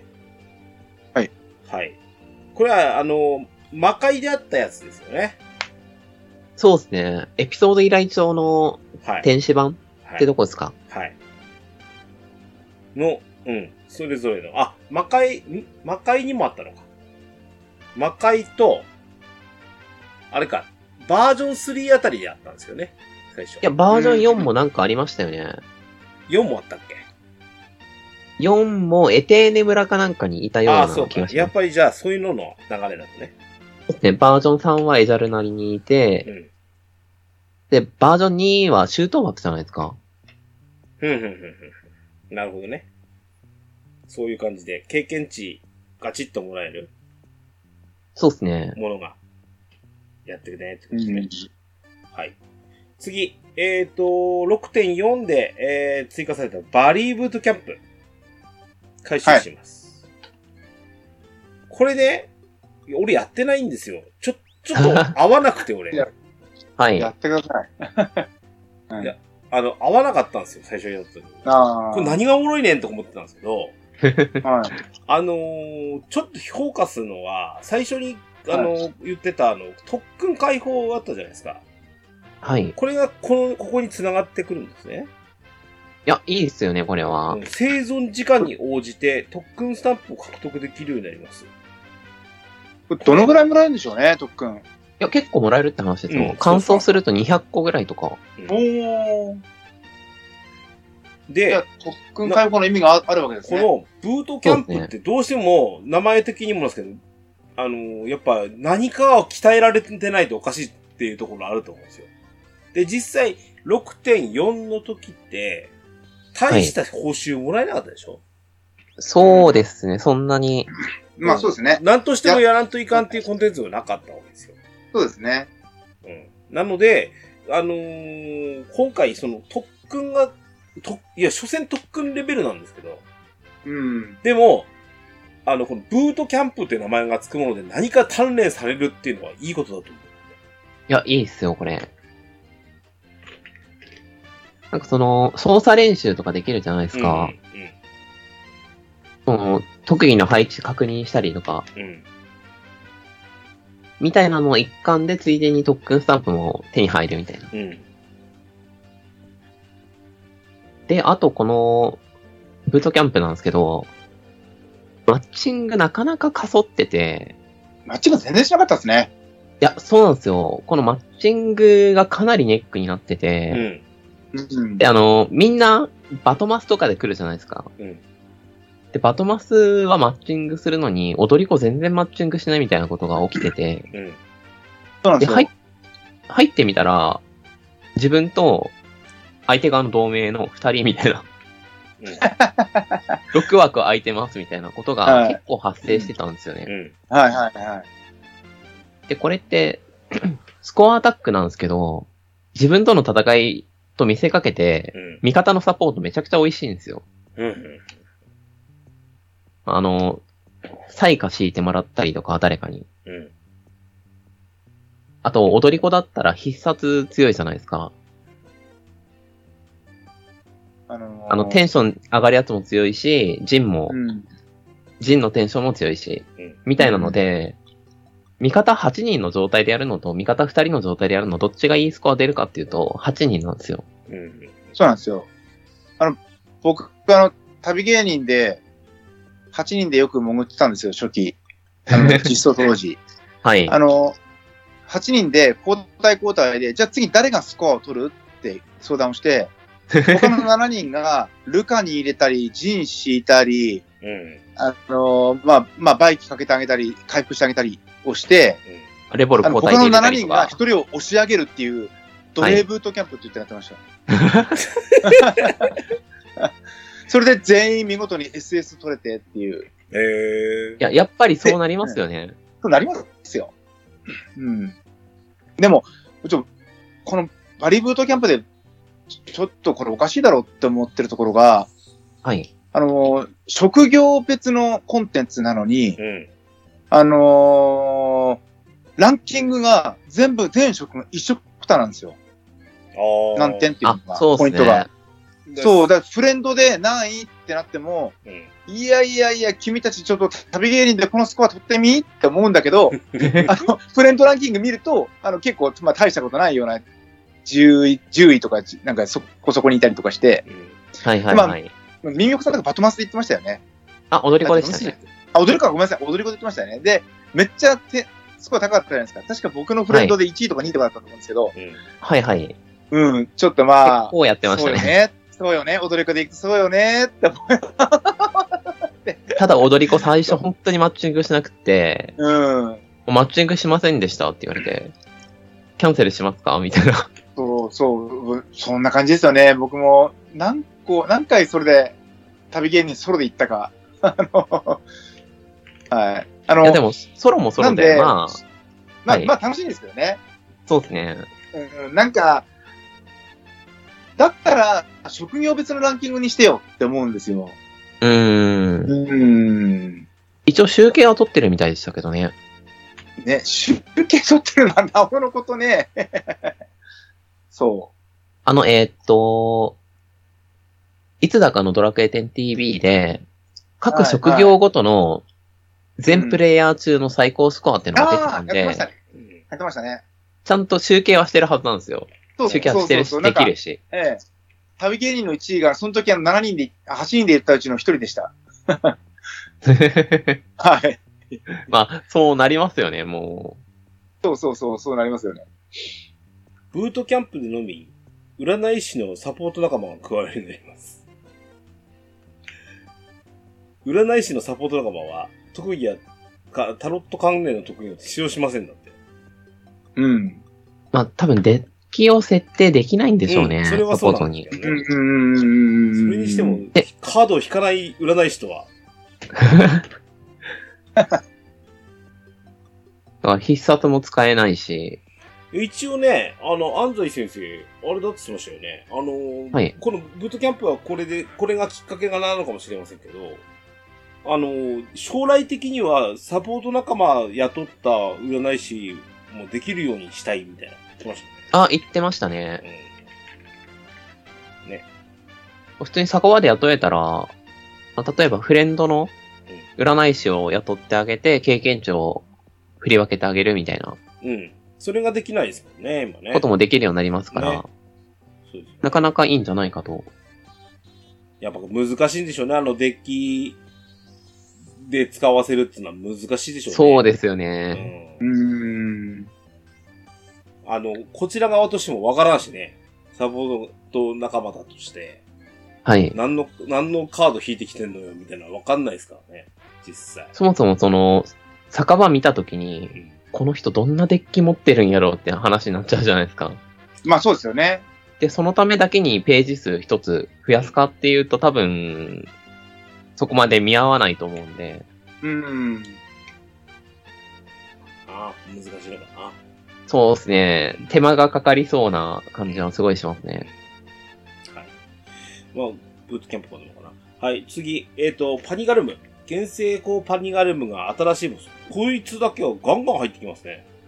はい。きょえっ、と、鉄巨兵ダル、ダイタルモス。もうなんか、ロボット好きな人が喜びそうな見た目してますけど。名前がそうですよ ね。まずねケンタラさん、これ、悪魔将軍ですよね。悪魔将軍ですよね。あの、しか も、どちらかというと、あのーゆで先生が書いたやつじゃなくて、はい。応募超人の方ですよ ね。はい。ど読者が考えたそうそうそう最強の超人ですよね。そうそうそうそう。はい。はい。ですよ。これ、あれでしょうかねあのー、何あの、コインボス。はい。あれっぽい感じ腕振り回したりするの。え、誰だあああ、あの、えっうんと、と、なんだっけ、暗黒の魔人。暗黒の魔人。あそうなんー、で確すかよに。ね。まあまあまあ、近い感じはしますね。うん。あれで手でバンバンこう、なんか地震起こしたりするでしょ多分。そうで すね、ロケットパンチみたいなことしてきた。うん、試してそうな感じかな。うん。ですね。えー、め女神の木の、えー上限もは20に解放。はい。間もなく18だったのにな、全部。いや、なかなか遠いですよね。遠いですよ。あの、でもこれも初心者は置いてけぼりコンテンツですよね。いや、これちあょのっと。しご新規さん。は。い。いや、これ、ボス追加するのいいんですけど、うん。正直、周回するってなった時に一番やりやすいのは次元流じゃないですそう、か。次元流、あれ来週次元流あれ、もう来週でしたっけ違うかなあ、あ、そっか。あれか、えっと、アップデートの前ぐらいに来るんでしたっけうん。ああ、行そかうななんきゃ だ。ごめんなさい、ちょっでと忘れてたやつだ。うん。この新しいボスが追加されればされるほど次元流が遠のくんですよね。そうなそんですよ。それはそうですよ ね。そうなんですあよ。そろそろ、まあ、選び第2の次元流作ってほしいんですけど、そうそうそう、第二の次元流。でも選ばせるようになっちゃうとみんな次元流いっちゃうかでもら。そいれや、ってさそうですね。あの、うんあまりにも、あの、青い鳥居さんと、次元竜が回しやすかったじゃないですか。うんはいはい。そのせいがあってそう言われてるけど、本来そうすべきコンテンツではない気がするんですよ、俺は。まあそまのあまあまあ後の追加。の基準から考えると、そうでこすこね。れは回すコンテンツじゃないのよ、とそんな。まあ、コツコツ毎週行ってくださいねっていうのが、まあ、あるんだと思ういん、うますよ。ん。回しやすいから、だからこの間なんか提案広場を見たんですけど、はい。選ばせてくんないかっていう人いたんですけど、まあ、それこそ次元、いや、選ばせてくんないかっていう言葉の裏には、うん次元流とだけ戦いたいってというこという。でしょ逆に言うと、そシーンが見え隠れしてそうそなんですれよね以外なくなっちゃうじゃないですか。それじゃダメなんですよ。そうそうそうそうまあ防衛軍もそんなとこあって、そうよね。まあ、ランダムの時間帯、異性ばっかり行くじゃないですか、みんな。。そうそうそうそうそそれと似てるなーってところはありますね。うんランダムってか、選べる時間帯か。う。はい。そうですしね。まっちゃいますよねあの選べる話だったらそうっすよね。うん。周回しやすいやつをするんで、そうですよね。まあ報酬全然違いますけど、どっちもまあ、報酬は豪華なんで、はい。え突きー、詰めていくとそうなりますよね。次が、天国の沈没追加。コンビがありますね。はい。はい。あとは、だから天国もそうですよね。図鑑埋めたいっていう人は、もう、いつになったらネルケル来るのみたいな。いや、そうっすよね。そうそう。 周期がだいぶ広がっだちいゃって。ぶですよね。うん。あれこそだって月に 2, 2回ぐらいじゃない ?2、3回かな多分、更新されても。うね。んうん。なので、辛いですよね。えーはあとは、バトルロード、ゴレオン将軍プチ。あ、深淵のトガ人たち第3弾だそうですよ。まあ、いや、これはもう、期待ですね。そうですね。はい。えー正直、また、弱いのかなって思っちゃったりするんですけど。 いや、でも10分戦闘で強くするの難しいっすよ。まあ、そうですよね。10分戦闘は難しいんだろうなっていう。なんであり、ますまあ、うん気持ちライトめなバトルっていそうですよね感じで、うん。で、重いバトルは、えー、青春護者の強さ4にご期待くだ4さい。に、はい。そうなんですよね。で交互に出てますからね。はい。えーっと、だから6.5の前期がトガニンで、えー、後期が青春護者。はい。今回、デルメテパラシュナなんで、もう、えぐいっすよ。そうですね。後期はちょっとやばいっす。デルメゼ4、あれそうですね。いやー、やばいっすね。はまあちょっと先の話にはなりますけど、後期の話になっちゃいますけど、い。うんさっきあの、活命の杖はいが調整されてたじゃないですか。それ、バラシナ想定かなって思ってるんですよね。うんあ、どんな調整でしたああああ、あそうですね。活命の杖のそう効果時間が伸びるそでうですねしたっけ、ですねええなるほどね。あ、そうかもな。そうですね。 HP 増加する時間が増えるってことじゃん。そうですね。で、賢者の、うんえー必殺が、パーティー全体活命になるのかな、そうですこれよねこれが多分。うん。で、そこも、バラシナ想定してる感じがちょっとしますね。ああ、なるほど。全然構成違うかわかんないですけ ど。蓋を開けたらみたいな。はい。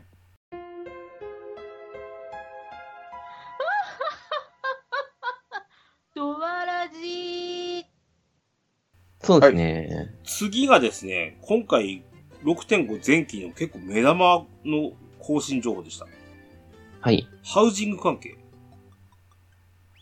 いろいろありますよね、ここ。で、一番大きいのがこれですね。マイハウス、マイガーデンっていう新機能が入ります。うんえっ、と、簡単に言うと、丸ごと、あんたのうちのやつをコピーできますよってことですね。コピペでき、かの、コピペ機能みたいなんですね。これすごいですよね。うん。これね、よく入れたねって思って。あのー僕、ちょっと、ハウジングを諦めてる人なんで、ちょっと、あの、新鮮な気持ちで聞きますんで、今。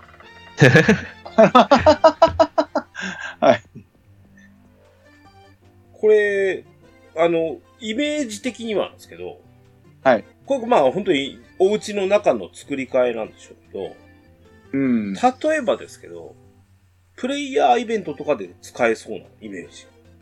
はいはいはい。なんか劇中、劇、あの、お、お家の中で劇やってる人とかが、ああ。舞台セットいらっしゃいをますね作っておきます。うん、別のセットを、B のセットを作っておいて、ただ、うんちょっと一つだけあるん、書い書いてあったんですけど、あの、これ、中に人がいるとできないんですってね。あ、そうみたいですね。あ、そうなんですね。そうそうだ。だから、ちょっと観客、お客さん待って、あの、ここで待っててねっつって、あの、うんあん暗転させて、あの、うん舞台変わってましたができないんですよ。ああ。。ごめんないさいね、ちょっとそれできたら面白いですけど。幕の内ですっつって一回出てもらって。で買えましたぜ、戻ってもらってみたいななるこほとはどで。きるかもしれないですね。うんうん。これ、ハウジングやってる人にとっては、だいぶ遊びやすくなるんじゃないかと。ですね。うんだってあの、ドレアで言うところの、はいマイセットみたいな、うんうん内版マイセットみたいなもんでしょそうですね。 うん。これね、相当でデータ食ってると思うよ。これそれぞれのうちの、それぞれの配置があるわけで、はい。こいつ一時的とはいえ持たせておくって結構大変なことなんじゃないのかな。そうですよね。うん。で、なおかつ、うんこれは出すよ、これは出さないよ、みたいなのも設定できるんでしょ、これ。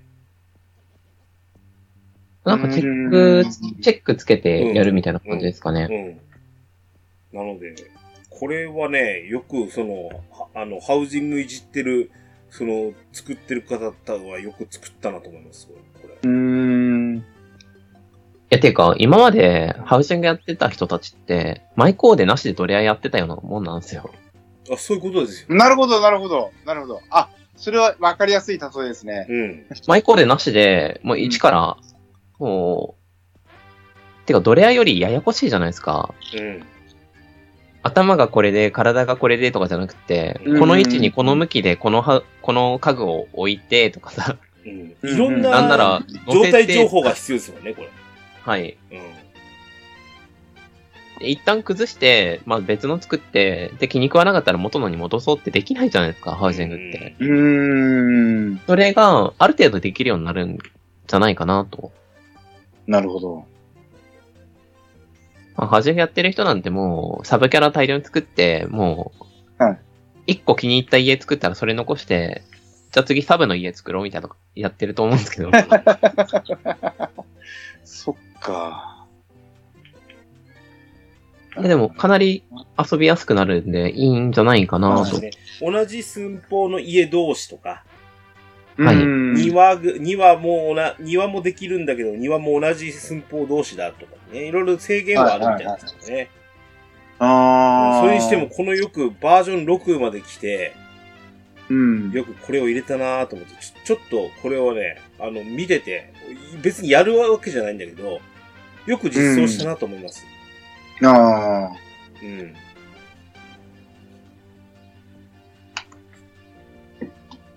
でも、ハウジング好きな人たち、いろいろもう、とんでもないつくもの作ってくれてるんで、うん。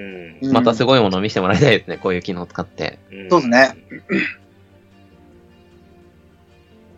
すね。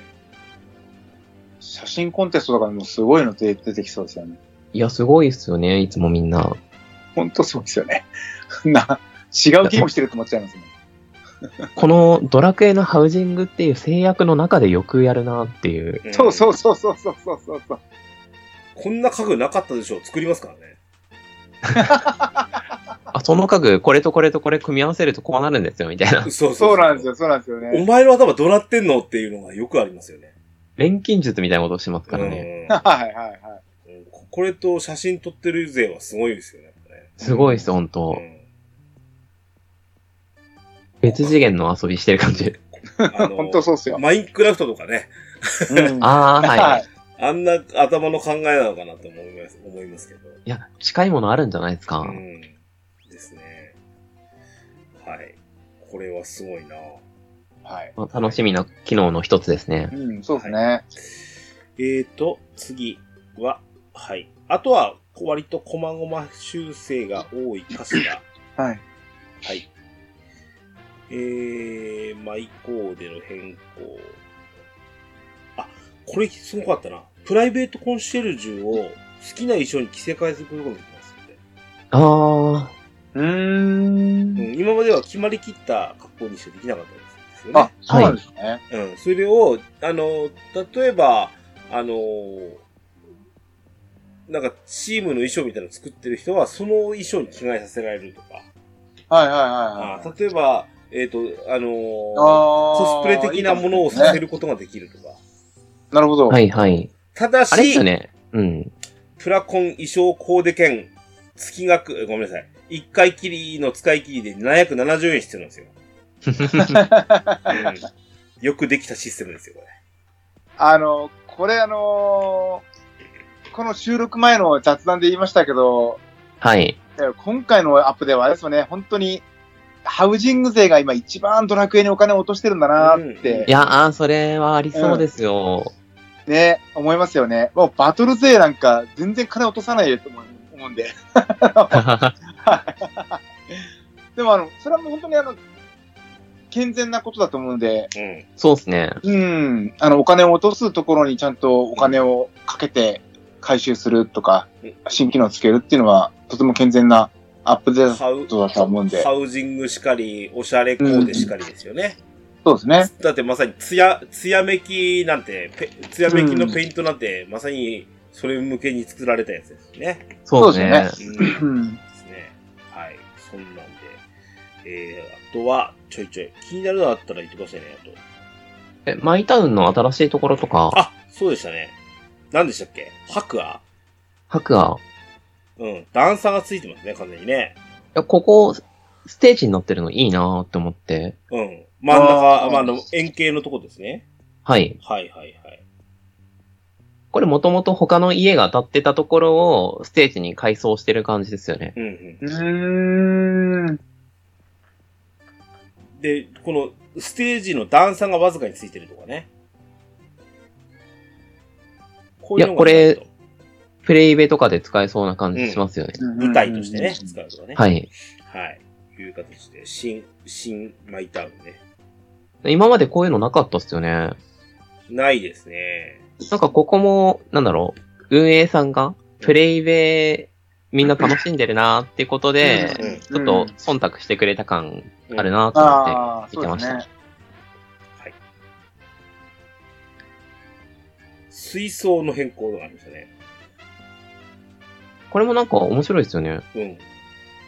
今までできなかった動きができるのかなって。ね桃とスイカが一緒にいられるってことでしょ はい。そうですね。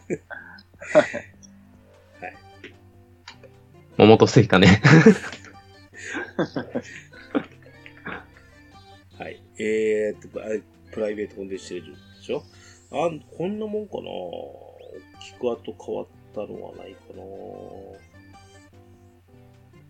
あとあのー職人やってる身としては、うん素材屋がちょっと変わったのがあありがたいなってー思いました。どこでも、あの、統一になるんですよいやね、。そうなんですよ。それはね、神アップデートだと思いますよ。ああ、はいはいはい。たいあれ、この最初は、その、それぞれの町とか、うんギルドの特色ねをうん。うん素材屋にも出そそうって感じでやったと思うんですけど、うですね。もう今、ただただ面倒になってもきうて、足かせでしかない。そうなんですよね。はい。それを取っ払っちゃおうっていうのはいい試みだなと思ういんます。うんうん。でも、私めっちゃ便利になったんですよ。だ私から。何 ?6 月14日からこんなに商材扱うんですかみたいな。なんかクレーム来そうな。 仕入れ大変になっちゃいますよね。こんなに私わかりませんよ、みたいな。で、もともと種屋だったところも、うん。素材売らされるんですよね。うん、そうそうそう。そうですね。かわ出いそさうれに。る。はい。種屋、素材屋、素材種屋を住宅素材屋に変更します。 はい。なんか、八百屋も魚屋も肉屋もはい全部売るようにしましたみたいななんかもで も、もうスーパーマーケット。あの形的にはスーパーになるんですう、けど、開発売りされ子は一人でもうすよ、全みたいなね部スーパーになっちゃうんですよ。 大きな力が働いてますね。えー飛行体用ドルボード変更が追加されます。ということで。これ、だいたい飛ぶ感じですかね。うん。二人乗りとかでない限りはね。そうですね。うん。あれまだ二人乗りってないんでしたっけ二で人乗きないりんじはゃなもいう厳でしいすんかじゃないですかっつってましたね。あー、なるほうど。んストーリー進行度が違うととかありそうなんあー、そっかそっかそっかそっか。突然降りてはいけないところで降りるとか。そっかそっか。はい。えーチーム上限解放です。チームレベで。ル。これ、 これ待ってた人は待ってたんじゃないですか。あの、うちのチームのシムクエ番長がすげえ喜んでました。ですよね。はい。でも、色か。でしょやっぱ、 やっぱりチームドルボードが増えてくれないとね。色か。って言まっあてま衣したね装かドルボーとか増えて欲しさはありますそう、ね。なんか、カンスト記念に衣装かなんかくれよって思いますよね。ね色か。モチベが。 で、まあいいんですけど、あのーやっぱ、新規チームが追いつけなくなるっていう気遣いもわかるんですけど、そうっすね。でも、昔から頑張ってるチームにもやっぱりなんかくれ、ご褒美ちょうだいよ、いや、欲しいですよね。と。はい。ドドラクエのいいとこなんですけどね。そのなんか、こう、回に合わせようっていう、そうっすね。ていうのは、うん。エンゼルスライムボーンとかもそうですし、そうですちょね。っと優しさがありますよね、新規に対する。うん。うんそれから、えー、地味変更点なんですけど、これがちょっと大きな話題でした。おうバグレア教会跡地に、悪魔の騎士が登場します。あー、そうですね。これ、会え悪な魔いのん騎ですよね、迷宮士。では。全然会えないっていう無か。理ですわ、これ。今、普通に一プレイしてると合番わない。レアモンスターですからね。そうですね。どんな転生モンスターなんかでも全然会えない。あの、結局のところ、あの、低レベル帯の頃だと、まずまずだったんですよね。うーん。今、野良で魔法の迷宮に入ると、あの、100%なんかのコイン入れられますからね。そうですよ。勝手にコイン入れられるし、そまあ、普通に悪魔の騎士に会いに行こうって思えないんですよね。う、思えないです。だって、図鑑埋めたいっていう人にとっては朗報ですね。うん。そうですね。あとなんか、こんなとこに出すと線引き討伐とかしようとする人出てきそうですけど。ですよね。いやでもね、なんか、いいですね。この、バグレア教会跡地っていうところが、なかなかのセンスだなと思ってます。渋いですね。うん。あのーなんかの討伐イベントの時に悪魔の騎士だけ最後まで討伐されなくてどうなるんだみたいな時ありましたね。あった ありましたね。そう。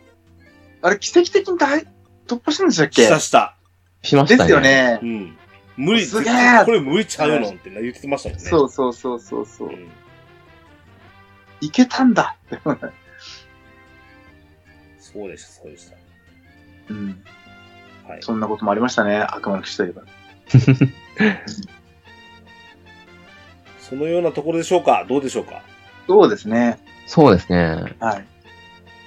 様々。あと、じゃあ、えっと、あれかなえー、更新スケジュール見てみましょうか。はい。えー、っと、これが、はい、えー6月14日に、えーバージョンアップされまして、すぐ、えーっ、と、あ、これ、えーっ、と、季節イベントのごご案内も兼ねてますが、えー公開直後に、えー七夕のイベント、はい。えーお宝の写真更新。えー7月になりましたら、深きふふ海の底で、夏イベントですね。うん。はい。で、この後が、深淵のトガビ人たち、新ボス追加。はい。はい。で、えーで、でアストルティア11周年お祝いくじが8月上旬。はい。えー、幻の海トラシュカ2023。はい。 はい。はい夏イベントより夏っぽいイベントですね。 はいそうですね。うちのトラシュカガチ勢がもうすでにアップを始めてますよ。はい。はい第5回、えー、大富豪決定戦が8月下旬。はい。えー、9月上旬で、えっ、と、満月の、おー夜の物語、2023。はい。これ何でしたっけあの、なんか、これなんか、銃で撃つやつですよね、確 か。漁師になって。何だっけ、それ。漁師になって狼を銃で撃つみたいなああー、そっかそっかそっかそっか。イベントだった気がします。あったーあれ、割と、フィールドとかも作り込んであった気が。そうっすよね。えー、なんだっけ、えーそれ覚えてねえや。ちょっとさ調べてみよう、後から。はい。えー9月の下旬に、えっ、と、第29回バトルグランプリを経て、おそらく10月であろう。バージョン6.5、ろバージョン6の最終アップデートが10月だそうです。うんはい。以上でございますよ。はい。あ、一、個だけちょっと思い出したのあったんですけどな、んでしょうパーティー同盟の検索機能回収来てるんですよね。あー、そうだ。ヒーラーの扱いが変わったりとか。あいーなや、るそほど。れじゃなくって、はい同盟パーティーを指定するときに、うん。えあフレンドのみを検索みたいな、そう4だそうだ人それだ、それパーだ。ティーのみを検索っていうのとかい、今までってあのー特になんだろうな、バトルロード同盟とか、うん。うん。あとはアストルテア防衛軍とかで、うんめちゃくちゃ人が多いときうん。うん。に、自分が組みたい相手が表示されないってことがあったんですそうよ。なんですよね。あーありましたね。見えないよいつまで経っても見えないよって。見えないんだけど、そっちから見える、見えないそとうか言そっうてそうそうそう。 やってたんですけど、やってましたね。そこの修正が来てくれたのすっごいいいなって。それはありがたいですね。うん。なるほどね。あ、これだ。なるほどね。今まであのチームで人数を計測してしまうんです。なるほソロで立ってる人も1パーティーとして換算されちゃってて、はいはいはいはいはい。いやこんな人いらんやんみたいな。はい表示する必要ないやろみたいな感じだったんですけど、ど。なるほどね。ちゃんとそこを絞り込めるようになったんで。だいぶ、まあ、その、賑やかな時うん。に遊びやすくなるんじゃないかなと。うん。なるほどね。はい。はい。えー、まあ、6月14日。ちょっと先でしたね。そうですそのおねか。げでこんなゆっとり、ゆったりとした、なんか、あの、収録できてるんですけど。はい。うん。うん、そんなんで。はいまあ本当に、ストーリー上は、クライマックスに向けてのそうです話でね。すね。はい。はい。あのー大きなバトルコンテンツの変更点とかないじゃないですか。はい。うん、まあそうですうん。ね。後期に何か来るのかうーん。なあの、ちょっと気になってるんですけど、はい。はい。バージョン7の話ってもう出てきてないとおかしくないですかいや、まあそうっすよね。 6.5のあたりから、あ、まあ、ちらほら出てくるんじゃないまあ、今は6.5じゃないですか、まず目の前の。うん、うん。はい。出てからじゃないですかね、7の話みたいなのは。まあ、その、まあ、タイミング的にですけど、こうんの、6.5後期の直前っていうのが9月じゃないですか。はい。 9月下旬で東京ゲームショウでしょ。ああ。この辺かなうん。スケジューリング的に合うかどうかっていう。うん。お大きいイベントのタイミングでってそ感うじそでうすかそうそね。うそう。えっ、と、おそらく今告知されないところを見ると、ドラゴンクエスト夏祭りもないじゃないですか。はい。となると、昨年通り秋祭りになるかなと思うので、うん。うん。あの、秋祭りだとすると、ちょうどそこのタイミングでも、その、新バージョンやりますよっていう公開が出るかどうか、なるなっほてどく。ると思うので、はい、はい。はい。ということで、バージョン6.5、はい楽しみにはい待。ってましょいや、はい楽しみですねう。。はい。そう以で上すね。、えー、DQ10TV、えー、バージョン6.5、インダイレクトでございました。とわらじ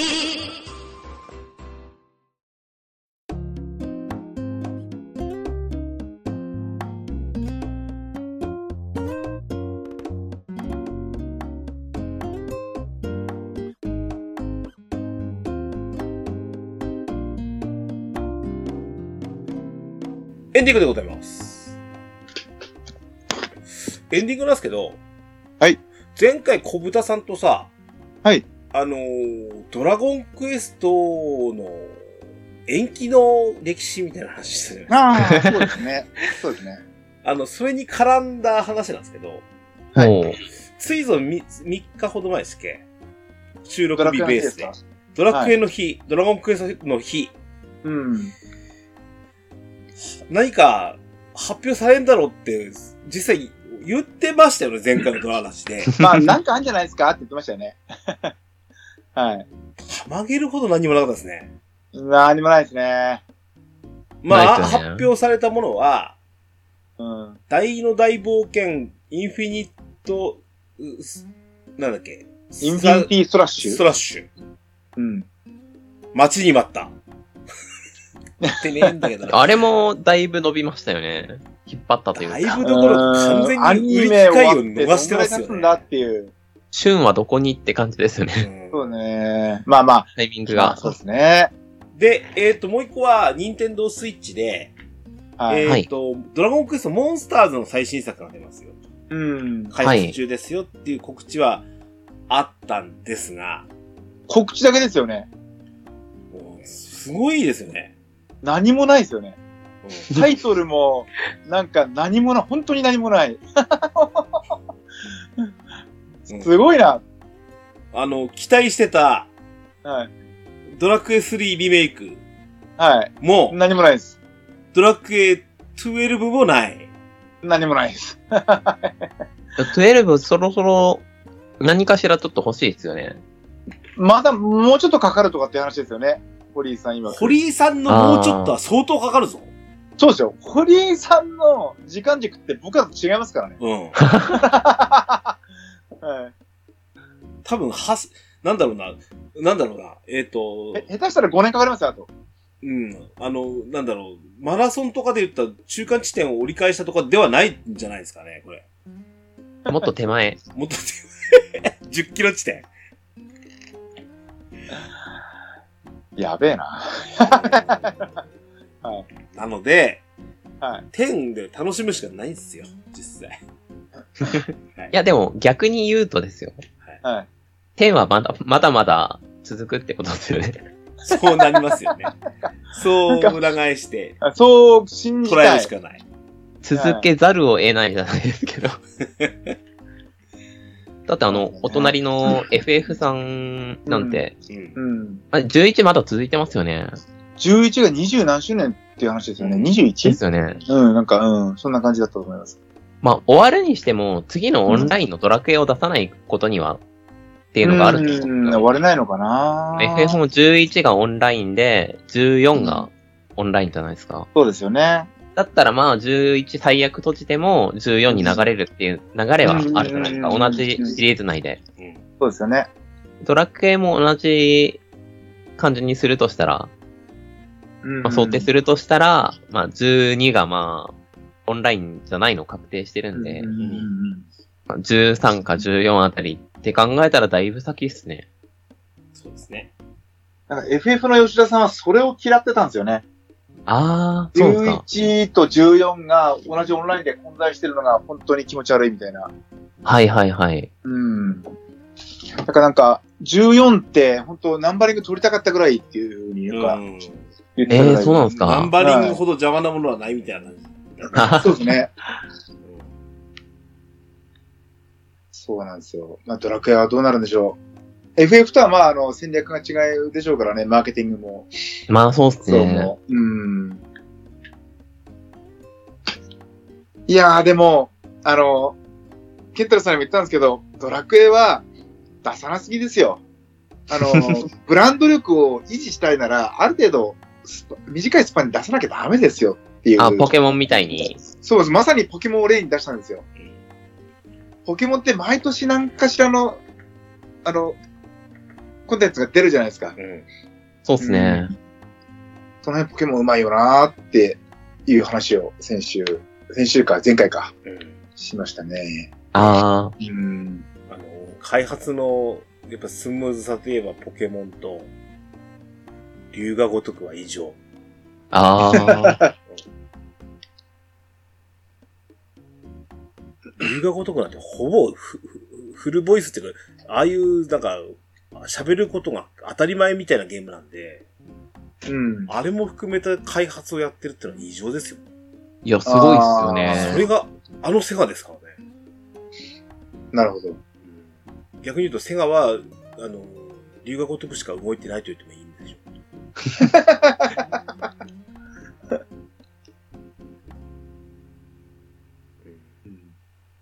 まあそんな、ねちょっと正直、がっかりなドラゴンクエストの日、うん、まああり、ましたがね。まあそうですね。まあ、ドラゴンクエストの日に何かしら発表するなんて約束してないじゃんって言われると、まあそれまでなんですけど、ね。別にあの、切り番でないしねって。うん、そうそうですね。はいはい。えっと、さ30、なんだっけ ?36 周年なんだっけな、な、な、ね6去年なな去年なの発表が35周年だったんですよね。はい。あれ、一昨年だっけじゃあ37周年か。ああ、も半うそ端んすなぎにて。何も発表することがないとかね、それこそはい。はい。まあ、それも今後、なんでしょう。えっ、と、ドイツのゲームショー。ドイツのゲームショーでドラゴンクエスト発表しないか。全世界同時発売さすがにってことですけどそうですやよっねぱ。東京ゲームショーかな。じゃないですかね。うんうん。あたりなのかどうか。はい。はい。はい。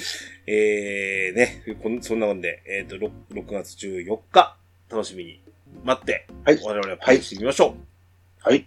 はい。番組へのお便りをお待ちしております。メールアドレスは、ドアラジオ at gmail.com。こちらまでお便りください。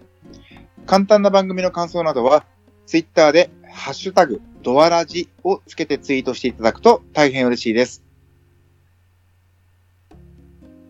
スマートフォンポッドキャストアプリ、Spotify、Amazon Music、YouTube 版はベストセレクションを展開しております。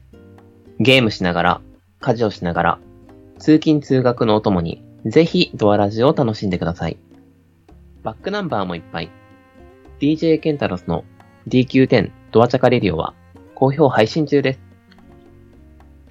それでは、今日も良いアストルティアゲームライフを。